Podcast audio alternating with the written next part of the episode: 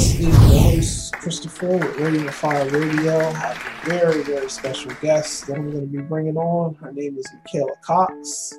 She has a wonderful perspective on life. And I'm going to talk to her a little bit about grief and how she dealt with the loss of her second husband. And you think you're going to love this story. No. So you have a Facebook page that is tied to helping people deal with grief. Yeah, grief, grief is uh, it's it's one of the topics that I talk about on my podcast, Radiant Fire Radio.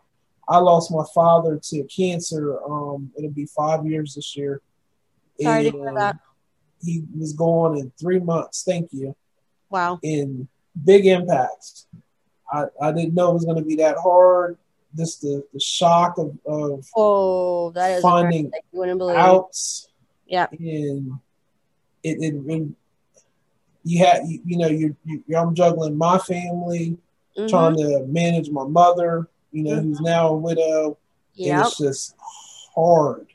It is hard. And you went through a similar experience of losing your husband Correct. no no death experience for is similar to anyone, but you just you understand a little bit about no, grief. Grief is grief is grief. The journey is the same, even though we may come to it for different reasonings and through different circumstances, and our person that we lost may be different, but it's still grief, it's still pain, it's still suffering, it's still sorrow. And the journey, as far as what you go through, is very similar as far as the kind of path that it is. Um, mm. It's been right over four years, going on four years and two months in June. Wow. Yeah. Yeah. I'm also a uh, an ordained minister, and I have occasion to do, unfortunately, some funerals. And I remember some of the funerals that I did. I talked about Job and how Job had three dumb friends, and those friends always were. Maybe they were to, liberal. they, they might have been. they were always trying to give Job advice on, you know, you're you lost your wife and your kids because you did something dumb. Uh, you angered God. But Job had the other friend. His name was Elihu. He was good, and he was just there right. for Job. He didn't he didn't interfere. He sat in the background. And when Job kind of got out of line, he said, "Hey, you know, don't point your finger at God. Don't uh, you know, don't don't put yourself in a position where you could be sinning by your attitude and your response. And I have found that going through this experience with, you know, grieving my father and and, and making the transition out of this, it's it's it's easier for me to be an Elihu to people and yeah. giving them the grace that they need yeah. to just go through. Definitely. And and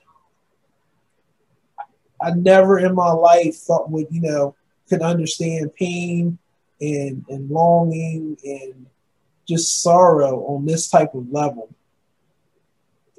It just uh you know even even to this day I can still break down and cry. And it's it's it's hard it's it's very hard dealing with this this part of of my existence. You know, right. sometimes I have dreams about my father, and you know, it's like, oh, I'm getting ready to talk to him, and I get excited, and I wake up out of the dream. It's like, That's oh, it's worse. Yeah, no, because you have to come back to reality. Yeah, he's gone. He's not here. What's helped you get through your grief process? Obviously my faith that's a given but outside of that um, friends a lot of friends counseling uh, journal. Um, i kind of had a process that kind of came together over the last couple years but it always was kind of in the background but just really helpful over the last several years. So it's like things i learned early in life but have also because i learned them early in life i kind of had a foundation in it. So when hard things came up later it was already kind of in place and kind of fortified the need for them, you know, and just kind of um, gave me reasons to practice. you know what I mean? Yeah. More reason to use them and get the tools out of the toolbox or whatever you want to call it. Um, life is a choice, um, and then um, mindset, self care, and resources. Um, li- uh, life is a choice is what I mean by that is we don't always choose the circumstances or the things we walk through. Like we don't choose for our loved ones to die, or I didn't choose to be born blind. I mean, how, heck, I came into this world as a baby. I didn't even know what was going on. Never mind that I was blind. I mean, I didn't choose that crap. I mean, you can't even talk or walk when you're born. So I dang sure, you know, I, I didn't choose anything at that point. You know, people are doing everything for you. So you know that wasn't on me. Um, and then I may have chosen to walk away from my first marriage, but I did not choose the things that went into the equation that caused it to go that way. Yeah. And I dang sure didn't ask or was not consulted in the reality of having to lose my husband, uh, my the love of my life, and my father's children. We I wasn't the youngest ever, and neither were my children, but they were pretty young. They were six and three at the time. More wow. of their life will be without their father than the small fraction of window that they had with him. Wow. They have long lives, and it will be a fraction of their lifetime that they had with their earthly their earthly father. Hmm. So. That's a sobering reality when you think about it in those terms of, of you know your children living longer than the time that they had with with their father. Yep. Hmm. I think my son has already crossed the mile marker of he has been alive equal the time without his father that he was with his father. Wow. And he's only 7 mm-hmm. Yep. It's not easy. Not at all.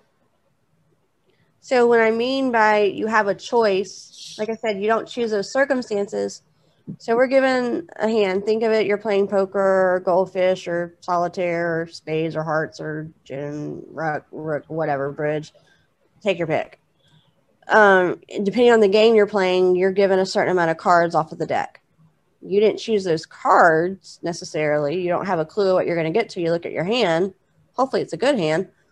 Maybe it's not but if you're a good card player, hopefully you'll be strategic in how you play a certain card with the end goal in mind of hopefully being successful in that hand or that game of winning. So you have control over how you play that card that's in your hand. You didn't choose that card, but you can choose how to play it and what to do with it. You're an artist, okay? You're well versed in maybe oil painting or watercolors or acrylic or whatever. So someone comes to you say, "Hey, I want you to do this art for me, but I want you to do it in something you're not well versed in. Maybe you don't like watercolors and they want it done in watercolors." Well, as we know, the way the world works, when you're hired for a job, you got to do what they say. They're paying you. It's not up to you. You don't get to pick and choose.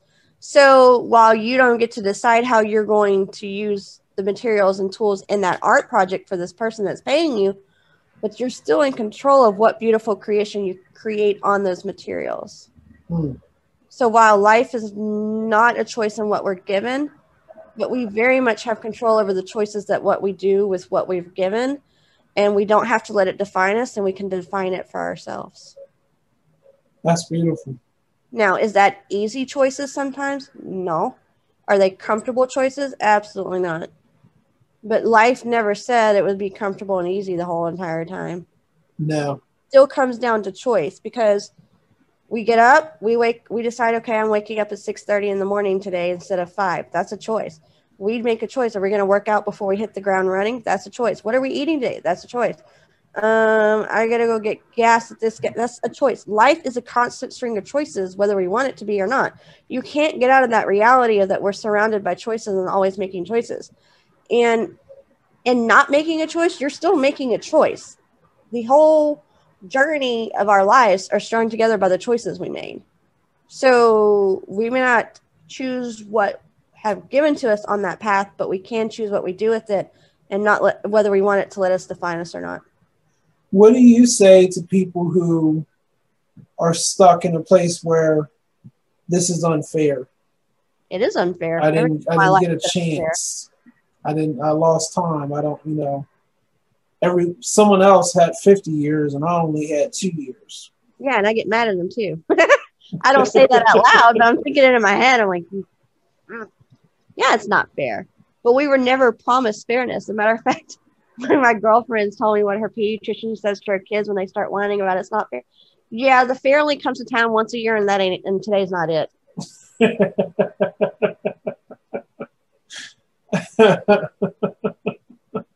we live in a fallen world. We weren't guaranteed anything. It's a big crapshoot. Mm. Most of what I deal with is unfair in my life. And I didn't ask for it. And don't really want it most of the time because it's not fun. It's not no. comfortable. It's not easy. But I still have to do it. So you have to decide no matter how hard it is, no matter how difficult it is, at some point you either want A or you want B, and you're going to have to choose it. Now, maybe you have get the help of a counselor to help you choose that. Maybe it's your willpower, maybe it's your faith, maybe it's friends. I don't care. But at some point, especially as adults, if you want to have a life and you want to have a good life, you can't let things from whenever, whatever, or even current day let you stop you if you want to do anything with your life. It doesn't work that way.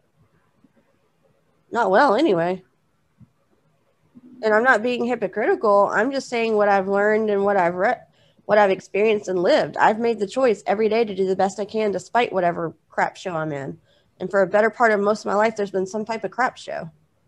Now, that's not to say there hasn't been good parts of my life, but like I said, I have literally, by the age of 38, walked through a lifelong disability, I was divorced from a very interesting first marriage at 26, and I'm already a widow at the age of 38, almost four four years ago. Mm. I wasn't even 40 yet when I walked through not one, not two, all three of them. Most people, one would be enough, two maybe, three. Yeah. I don't know many people that have done all three. I'm sure there's somewhere on this planet of 8 billion people in the world but in my personal life experience and journey, in my sphere of actual acquaintances, I've had friends that have been divorced. I've known people that have lost loved ones, be it a spouse, be it a child, whatever. I've known people that are disabled. I've even known people who have done one or two. I don't know many that have done all three. No. No, that's that's that's a unique case. I'm not saying it makes me special. I'm just saying I don't know many people that have had to walk that journey and walk it daily. And so I don't have all the answers. I'm not saying I'm good always doing doing everything right. I just know what I've learned and what it's allowed me to be taught and I can share that and what message that has come out of that. That's what I have to give.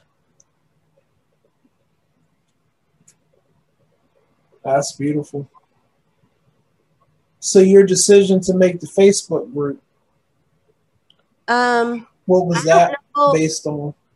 I don't know if it's because as we get older, we go through different phases in life, or if it's just after you've been through certain things, you be- become more cognizant and more aware of things, or if it's just the way the world is today, or all of the above. I noticed probably over the last three years of reasonably close acquaintances of mine, probably a good 15 to 25 people that are going through very personal losses. And I thought, this is crap, man. They need a place to go. Yeah. For the ones yeah. that want it.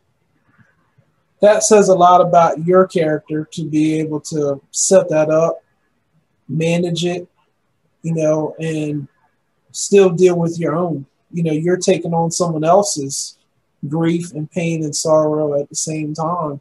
Um, you probably don't even think about it that way.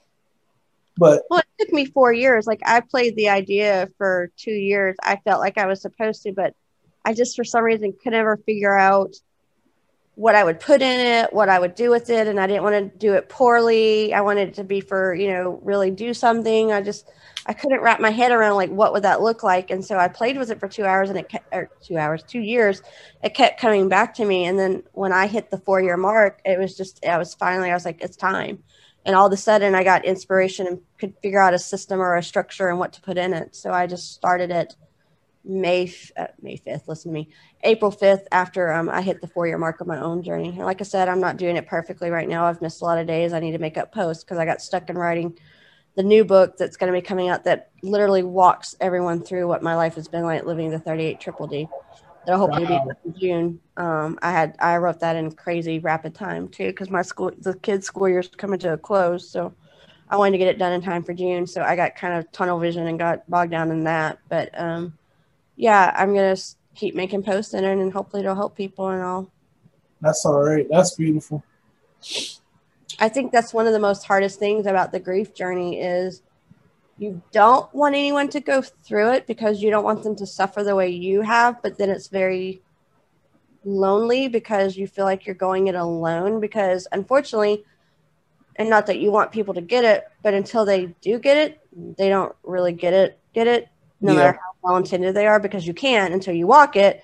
But you don't want anyone to walk it because then they're suffering, but then you're doing it alone. So I think that's kind of one of the kind of catch 22s and the hardest parts of the grief journey is it can be very a lonely space to have to occupy sometimes. Yeah. Not because I mean you are on your own, but lonely and just there's no one that can really truly relate to you unless they've been through it.